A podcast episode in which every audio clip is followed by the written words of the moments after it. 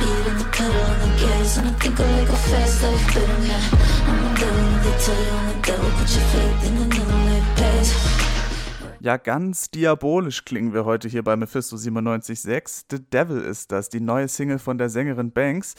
Was es denn mit der so auf sich hat, hört ihr später. Und wir haben für euch auch noch einen tollen neuen Genrenamen im Gepäck im Laufe der Folge. Bleibt da also unbedingt dran. Ansonsten gibt es hier wie gewohnt die besten Musiktipps weit und breit. Und wir schnacken natürlich auch noch über unser Album der Woche. Das gibt's jetzt sofort. Ich stelle mich noch kurz vor. Mein Name ist Scott Heinrichs. Ihr hört den Tonleiter-Podcast. Und damit Hallöchen. Tonleiter, der Musikpodcast von Mephisto 976. Unser Album der Woche kommt dieses Mal vom Rapper Crystal F und trägt den Titel Das Leben danach. Und bevor wir jetzt aber darüber quatschen, der dringliche Hinweis an alle HörerInnen: Wir sprechen hier explizit über die Themen Suizid, Depressionen und körperliche Gewalt. Wenn ihr das nicht hören wollt oder könnt, dann springt gerne nach vorne zu unseren Musiktipps der Woche. Die Timestamps findet ihr in der Beschreibung unserer Podcast-Folge. Nichtsdestotrotz wollen wir nun aber über die Platte quatschen und dazu habe ich mir meinen Kollegen Bruno Richter rangeholt. Hi Bruno. Hallo.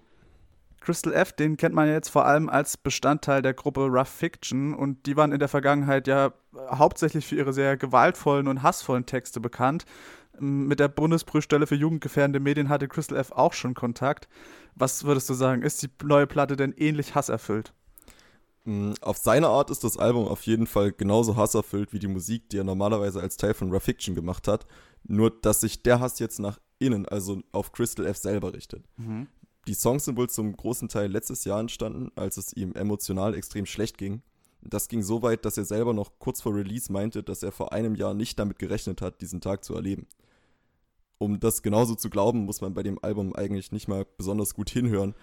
Die Platte startet direkt mit einem Song, in dem er konkret von seinem Suizid fantasiert. Und wenn Hauke endlich tot ist, streitet euch darum, wer seine Asche ins Klo kippt.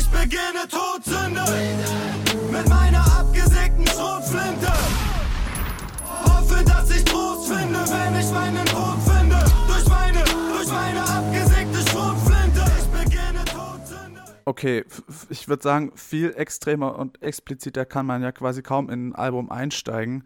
Ähm, wie setzt sich das denn auf der Platte fort? Nicht komplett genauso extrem, aber es geht schon in eine ähnliche Richtung. In den meisten Songs geht es um Sachen wie Selbsthass, Verzweiflung oder Erschöpfung, mhm. also alles Dinge, die vor allem mit einer Depression einhergehen können. Besonders beim Schreibprozess war es Crystal F hier wichtiger, sich den Schmerz von der Seele zu schreiben. Wie oder wer das Ganze dann hören könnte, war erstmal sekundär. So wie du das jetzt beschreibst, klingt das ja auch eher so, als hätte Crystal F die Platte weniger so als dieses Produktalbum wahrgenommen für seine HörerInnen, sondern fast so wie eine Art Tagebuch, oder? Das könnte man schon so sagen. In der Strukturierung sieht man das auf jeden Fall. Also Abgesägte Schrotflinte war der erste Song, den er für das Projekt geschrieben hat und auch der Song, bei dem er entschieden hat, die Musik mehr für sich und weniger für die Fans zu machen. Mhm. Danach nimmt er uns dann mit durch die schwere Zeit, die er letztes Jahr durchlebt hat und der letzte Song, Schlechtes Essen, ist für ihn der Punkt, ab dem es wieder bergauf gegangen ist.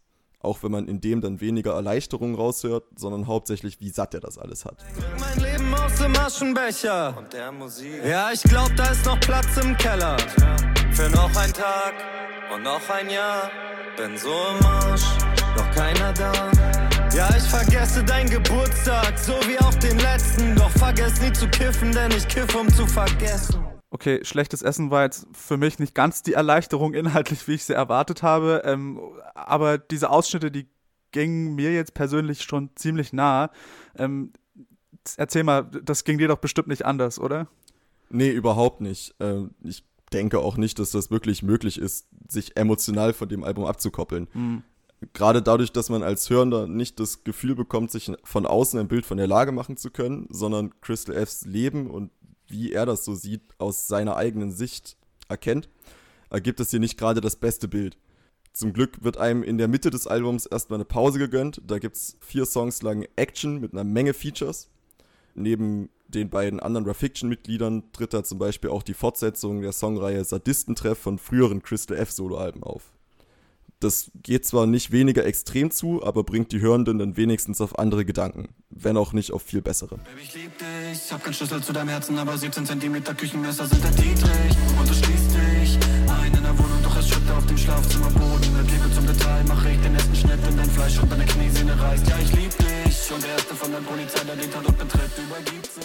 Da wären wir dann beim Thema Gewalt und explizite Mordfantasien, die wir vorhin angesprochen haben. Ähm, wenn man jetzt aber insbesondere vorher doch diese sehr persönlichen und teilweise ja auch suizidalen, suizidalen Tracks gehört hat, kann sowas denn dann überhaupt noch wirklich schocken? Ich glaube, das kommt genauso wie bei den suizidalen Tracks selber darauf an, wie man generell zu diesem Thema steht. Mhm. Langweilig wird das Album auf jeden Fall nicht. Das liegt vor allem daran, wie die einzelnen Songs an sich konzipiert sind. Also obwohl sich diese martialische Stimmung durch alle Lieder durchzieht, fokussiert sich jeder Song auf ein anderes Detail. Mal auf eine Geschichte, mal auf einen Gedanken oder mal auf ein Gefühl. Mhm. Und jedes dieser Details kriegt seine ganz eigene klangliche Gestaltung. Dabei variieren die Beats zwischen Boom Bap, Trap, Drill und es gibt auch völlig Hip-Hop-ferne Ausflüge zu Tech oder Goa. Hab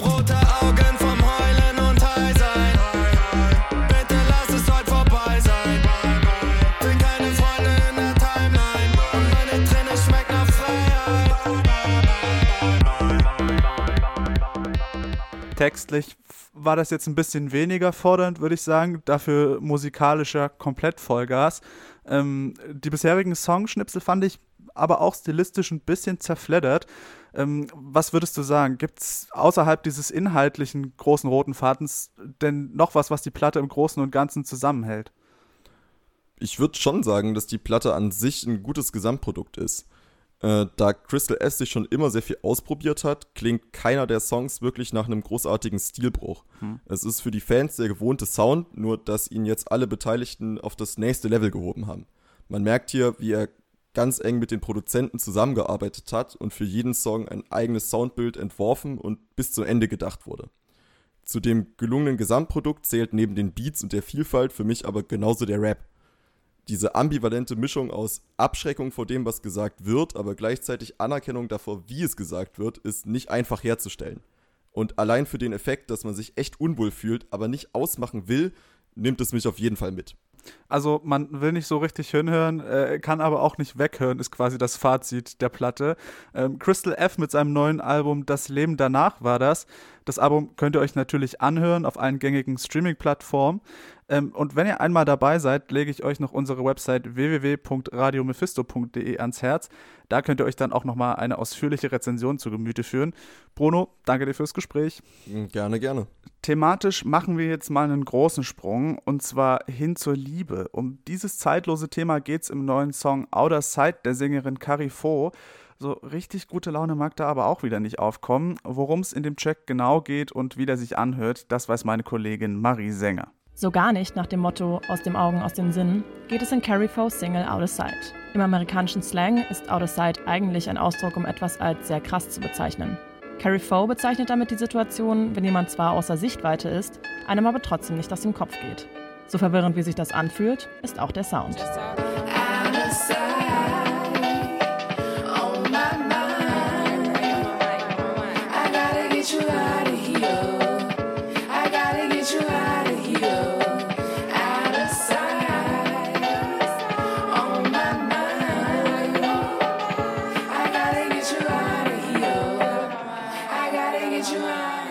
Dissonante Klaviertöne, kombiniert mit schrägen Gesang und unterlegt von einem Beat, der nach Oldschool-Hip-Hop klingt.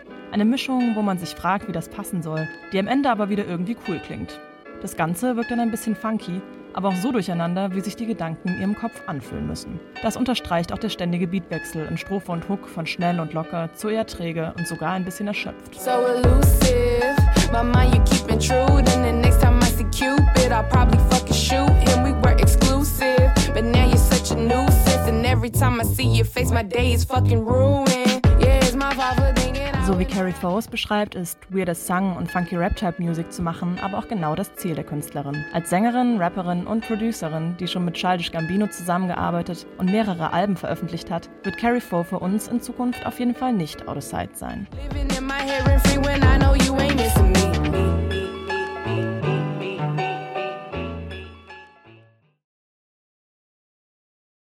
So klingt er also der neue Song von Carifo. Outer Side heißt der. Falls ihr von ihr noch mehr hören wollt und euch das gerade gut gefallen hat, kann ich euch auch schon mal auf unser kommendes Album der Woche verweisen. Das kommt nämlich von Mickey Blanco und Carifo hat darauf ebenfalls einen Gastauftritt.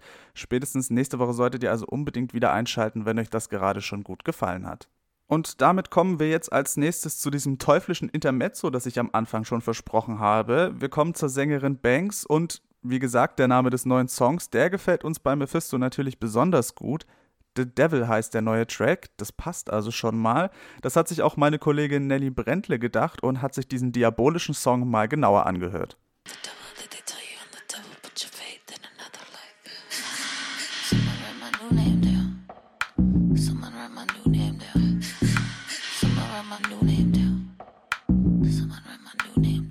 Banks is back. Während sich hier gerade alle in der sonnigsten Sommerwoche befinden, legt die Sängerin mit The Devil ein besonders düsteres Comeback hin. Basierend auf ihrer Trennung und einer darauffolgenden besonders schwierigen Zeit, holt sich Banks auf ihrem neuen Song ihre eigene Handlungsmacht wieder zurück und stellt den inneren Teufel über die eigenen Dämonen.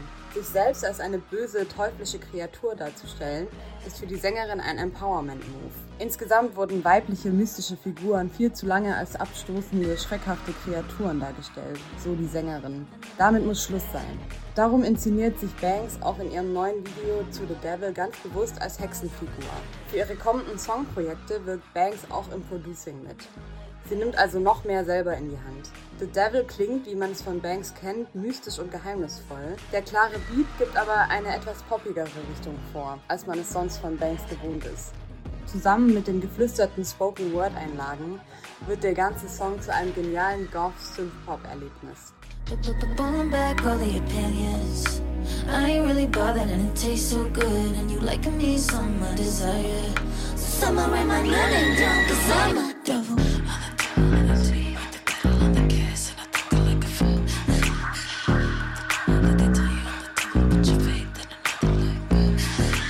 Goth Synth Pop von der Sängerin Banks. Ihre neue Single The Devil war das. Ich persönlich bin ja dafür, dass Goth Synth Pop ab sofort seine eigene Ecke in jedem Plattenladen bekommt. Bevor wir jetzt aber weiter uns irgendwelche Genrebegriffe ausdenken, kommen wir mal zu einem relativ klassischen Genre und zwar dem Hip-Hop. Genauer gesagt kommen wir zu einem US-Rapper, dessen letztes Album inzwischen schon ganze drei Jahre her ist. Bei Fans und Insidern, da klingelt es jetzt wahrscheinlich schon, wenn ich den Ramona Park erwähne. Niemand Geringeres als Vince Staples ist zurück mit seiner neuen Single Law of Averages und die besticht vor allem durch einen neu gefundenen Minimalismus. Fuck a bitch, I don't trust no bitch with my government. Fuck a friend, I don't want no friends with no open hands. Count my bands all alone at home. Don't you call my phone. Everyone that I ever known ask me for a loan. Leave me alone. Produziert wurde der Song von Everybody's Darling im US-Rap-Geschäft, dem Produzenten Kenny Beats. Der hat ja auch schon Vince Staples letztes Album in Gänze produziert. FM hieß die Platte und die hatte eher so einen charakteristischen bouncy West Coast Sound. So klingt die neue Single ja überhaupt nicht. Ist eher wieder eine Detour davon. Stattdessen erinnert das mit seinem hochgepitchten Vocal Sample eher an einen Beat, der auch auf dem letzten Slowtie Album seinen Platz gefunden hätte. Birkin bag, Chloe bag, you got baggage. You will never catch me slipping out in traffic. You will never catch me slipping out in track. I don't trust no bitch with my government. to insanity. Pay the first love on your eyes. Der Song Law of Averages von Vince Staples war das, die erste Single von seinem kommenden Album. Das heißt praktischerweise genauso wie er selbst, Vince Staples, und erscheint am 9.7. Ein bisschen Geduld muss man also noch mitbringen. Mit dieser frohen Kunde endet aber auch die heutige Folge des Tonleiter Podcasts. Checkt gerne noch unsere Spotify-Playlist Faust aufs Auge aus. Da findet ihr alle Songs, über die wir heute gequatscht haben und noch viel, viel mehr gute Musik für die gute Musik heute und die Beiträge bedanke ich mich natürlich bei allen, die an der Folge beteiligt waren und natürlich bedanke ich mich auch bei euch da draußen. Genießt die Sonne noch ein bisschen, bleibt gesund und wir hören uns nächste Woche an selber Stelle wieder. Mein Name ist Scott Heinrichs, macht's gut und ciao, ciao.